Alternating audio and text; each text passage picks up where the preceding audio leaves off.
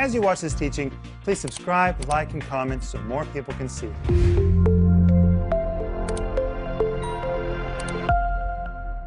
Welcome to Home Group. My name is Rick Renner, and we've been waiting for you. We're coming to you right from Moscow, Russia. And when I say we, I mean me, Denise, and Paul Renner. Hey, guys. Hi, Rick. Can I welcome the Home Group? Absolutely. Home Group, welcome.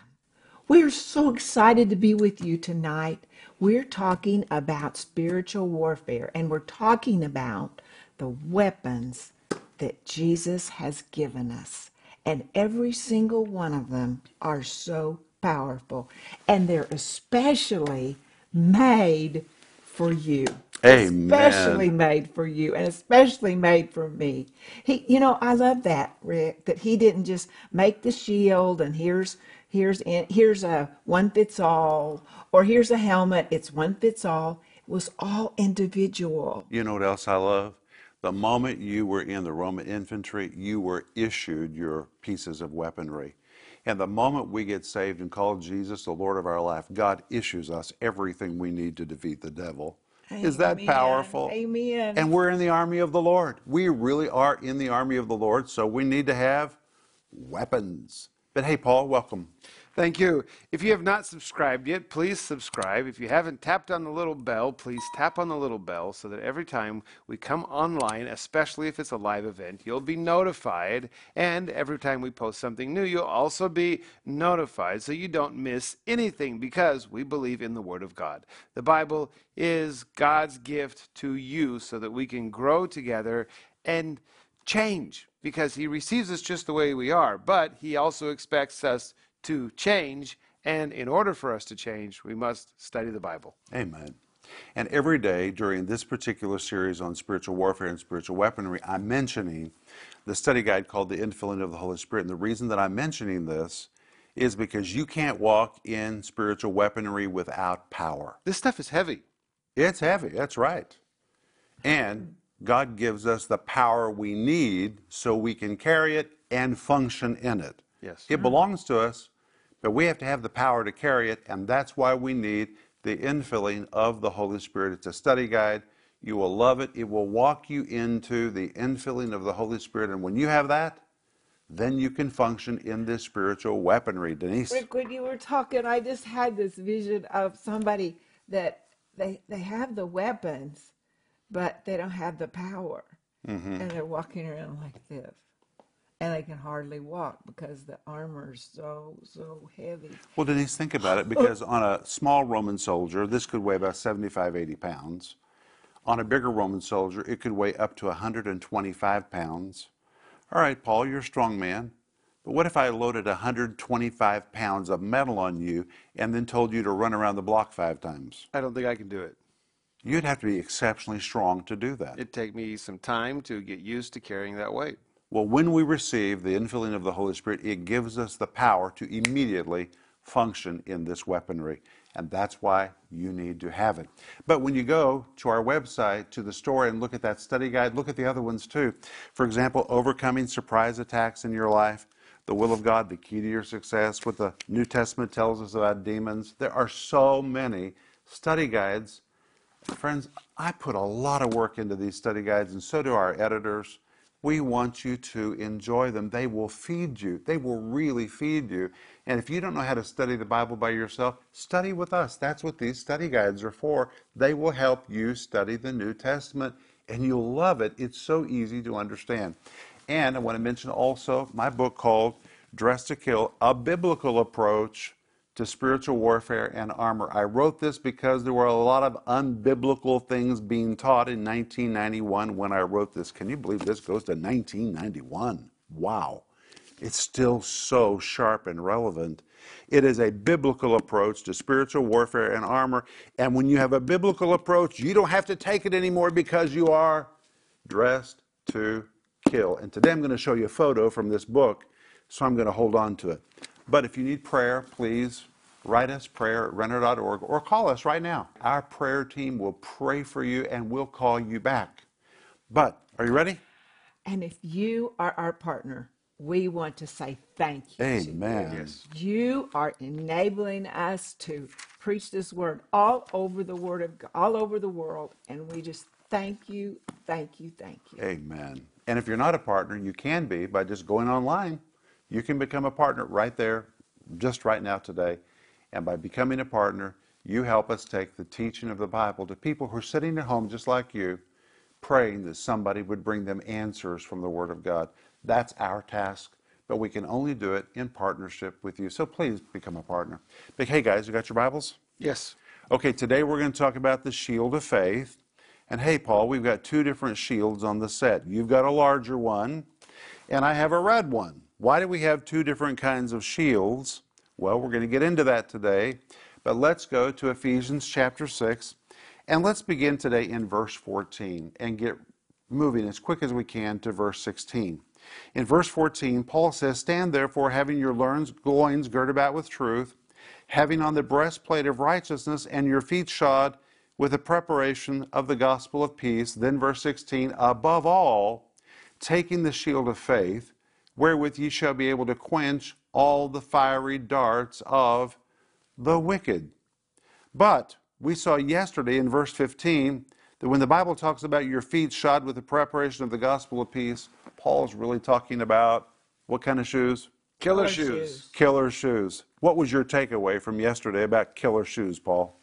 Well, first of all, we were talking about the peace of God. And sometimes when we talk about peace, the first thing that comes to my mind is a sweet, fuzzy feeling. Tranquility. Yeah, and, and you just think everything's so okay. I'm so peaceful. But this is not the picture that you get at all from this. No, it's a peace that enables you to advance or to hold your position when you're under attack. It, you have, it's a peace that you have regardless of what's going on around you. You have enough protection that you can have peace on the inside because you have protection. And we saw that on the bottom of a Roman soldier's shoe, this is a replica that Denise and I had bought in Rome behind the Pantheon in a little shop. They had hobnails. And Denise, what were the purpose of those nails? To hold you in place, They were really like cleats. cleats, and of course, they could crush. They could crush. But if you had these nails, now these are dull, but for the Roman soldier, they were not dull. They were really killer shoes. In fact, you could kill somebody with one kick. That's how sharp these hobnails were. But they were long, and so when you really put your foot on the ground, it would hold you in place, which means when the peace of God is operating in your life, the enemy can push, he can shove, he can try to get you to move, but the peace of God is such a keeping peace that you just maintain your position. Or I said last night, you're kind of like a palm tree in a hurricane. You ever seen a palm tree in a hurricane? The wind blows and blows and blows and blows, and you would think that it would uproot those trees. But palm trees just bend, and when the storm's finished, what do they do? They just stand right back up again. They're still in place. The peace of God does that for you. The enemy can push, he can blow, he can try to move you, but when he's gone, boom, you'll just stand right back up in your place because the peace of God is a keeping peace. It keeps you where you're supposed to be, and these nails enable you to advance. It's a keeping peace so that you can maintain your position or advance. God wants you to advance. You know, if I looked at everything that was around me in Denise, back in the early days when we moved to the Soviet Union, I would have never advanced. When we started the TV ministry, and I had to travel on planes and trains and automobiles, and there was a deficit of gas for airplanes, flying on rickety old planes that we didn't even know were safe. If I looked at everything that I saw, I would have never advanced. But you know, it was an amazing thing. We were baptized in peace. I mean, I would look at those old crazy planes. My traveling associate would say, Well, we need to pray that one won't fall out of the sky. I say, Ah, we're going to be fine. You know what? It's a great possibility that we wouldn't have been fine. But I had such a keeping peace on me.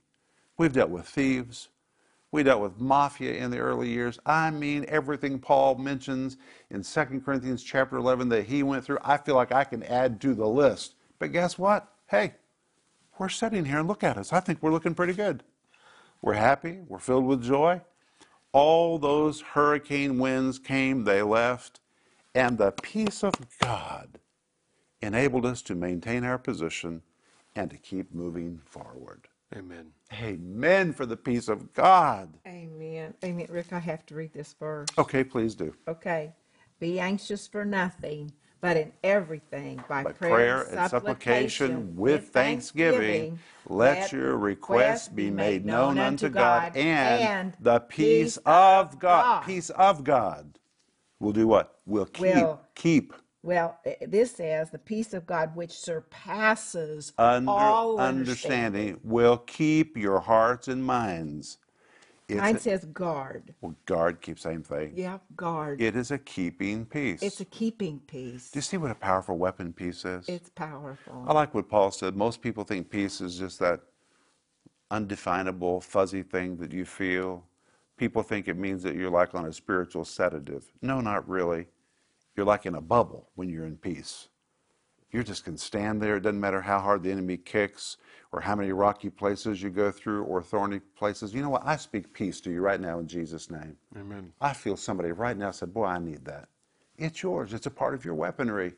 A keeping peace that will enable you to keep your sanity and just keep moving forward. And the peace is a person. It's Jesus. He, the Bible calls him the Prince Of of, peace. peace. And he spoke to the disciples several, several times and said, Peace, Be- I live with you. Yes. It's the same word he spoke to those disciples that he's speaking to you right now. Peace, I leave with you. It's yours through Jesus. He's in you. Just take a hold of that peace. Oh, that peace of God that passes all understanding. And it's just going to do exactly what it said. It's going to guard your mind. But let's move to verse 16 to the next piece of weaponry.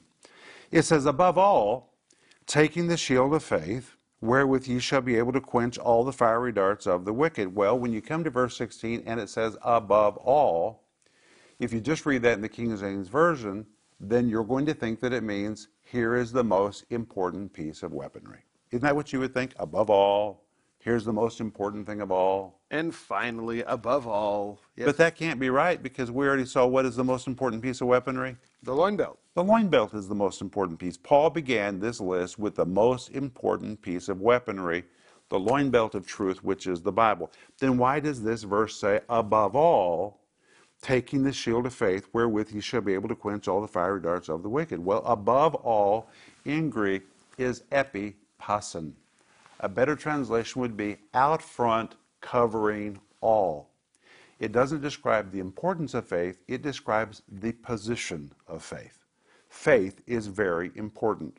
In fact, can I tell you guys something? The word faith in Greek, the word pistis, usually the way that is used in the New Testament, it's in the dative, and it describes something that's moving forward. I say that it's like a bullet that's been shot out of a gun. Bam! It's you cannot you cannot pull it back. Faith is something that propels forward. Mm. Every time you see scripture in scripture the word faith, it describes a fast forward advancing force. Faith is never to your side. Faith is never to be used for your past. Faith is never over here, never over there, but faith is epipason. That's what it says here in Ephesians 6, verse 16. It is out front. Here, Paul describes the position of faith. And he calls it the shield of faith. Well, the word shield is the Greek word thurion, or thurias. It is the same word for a door which tells us the size of this shield. If you want to know what this shield of faith looked like, then just look at the door in your room. Tall and wide. That was the size of a Roman shield. It was very large. Now, there were multiple kinds of shields. There was another shield called aspis. The word aspis is what most people have in their minds a round, very decorative sword, but you would never use that in a battle. That was just used in parades. You just carried it in parades. But if you went into battle, you were given a thurion, a shield that was made like a door. It was wide, it was tall, It covered you from top to bottom and side to side. You were completely covered. And different soldiers were different sizes. And that means every soldier needed a shield for his own dimensions. And this takes me to Romans chapter 12 and verse 3, where the Bible says, God has given to every man the measure of faith. Some people say, well, you know what? I just don't have as much faith as you. My problem is you have more faith than me. I just have a deficiency in my faith. That's just not true. God's given to every man the measure of faith, which means when you were born again, God measured you from top to bottom and side to side. He gave you enough faith to make sure you are covered. Quit thinking about what somebody else has. Rejoice in what you have. You have the right measure of faith for you. You're covered from top to bottom, head to toe, side to side. You have everything you need. Your faith is enough to cover you. Amen. Amen. Isn't that encouraging? I love that. But wait a minute, let's talk about these shields. Okay, here is a really good replica of a Roman shield. Now, Paul, you have one too, and yours is bigger than mine. Now, what's the difference? Well, first of all, this is a replica and it's too small. Roman shields were much bigger. This is the right coloring, but they were much bigger. Yours is actually a shield that dates to the Greek period. I just thought it would be fun to show two different options. But these shields, they were large, the word thureos, oblong like a door. They were fashioned out of wood, just like this. They were made out of wood. The carcass was made out of wood. On the top of the wood were attached up to eight layers of leather hide. Eight la- layers of leather hide. And it caused the front of the shield to be very soft, very pliable, the carcass of wood was very fragile. What really held it together was the layers of hide. It was attached or put together along the edge with brass or metal, just like this. And it was very heavy to carry. Now, the purpose of this shield was to provide protection and to enable you to advance. However, because it was made of leather or out of hide, it could become brittle. It could become brittle. And the only way that your shield would not dry and become brittle was if you anointed it every morning. Is that powerful? Can you see why the Holy Spirit chose this illustration? So, when a Roman soldier woke up every morning, I have a picture of it in this book, one of the first things he would do is he would grab a vial of oil and he would begin to anoint his shield. He would take the oil and would press it into the leather, press it into the leather, saturating that leather with oil because it was a fresh application of oil every day, mm. which caused his shield to remain soft and usable and not brittle.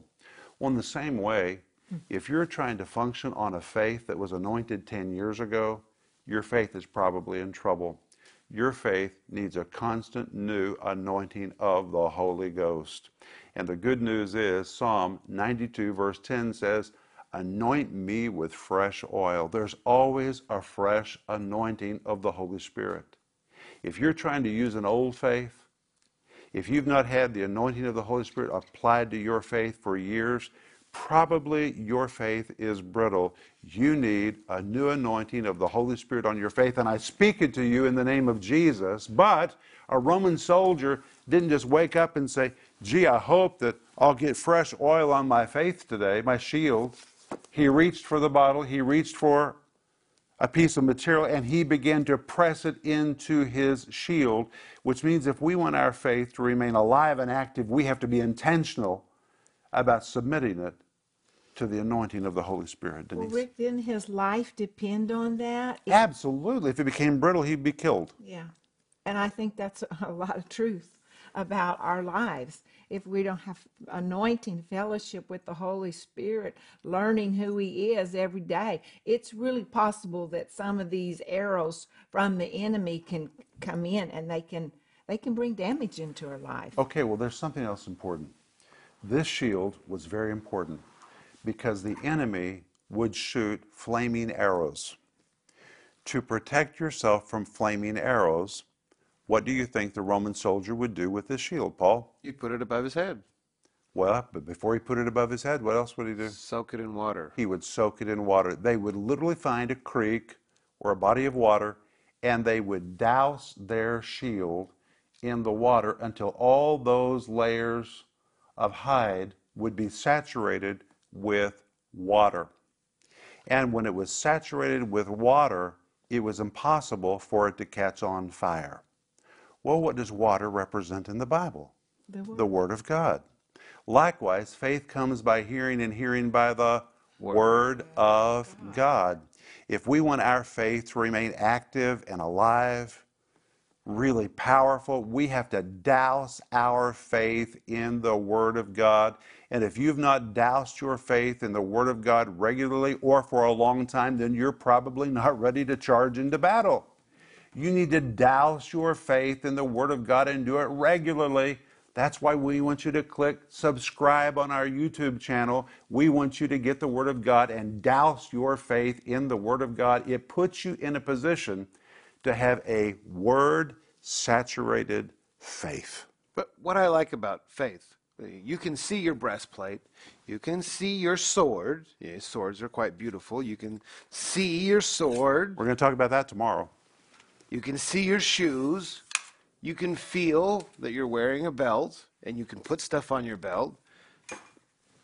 But your shield, it belongs in front of you, and it's heavy, and it may be he- hard to carry.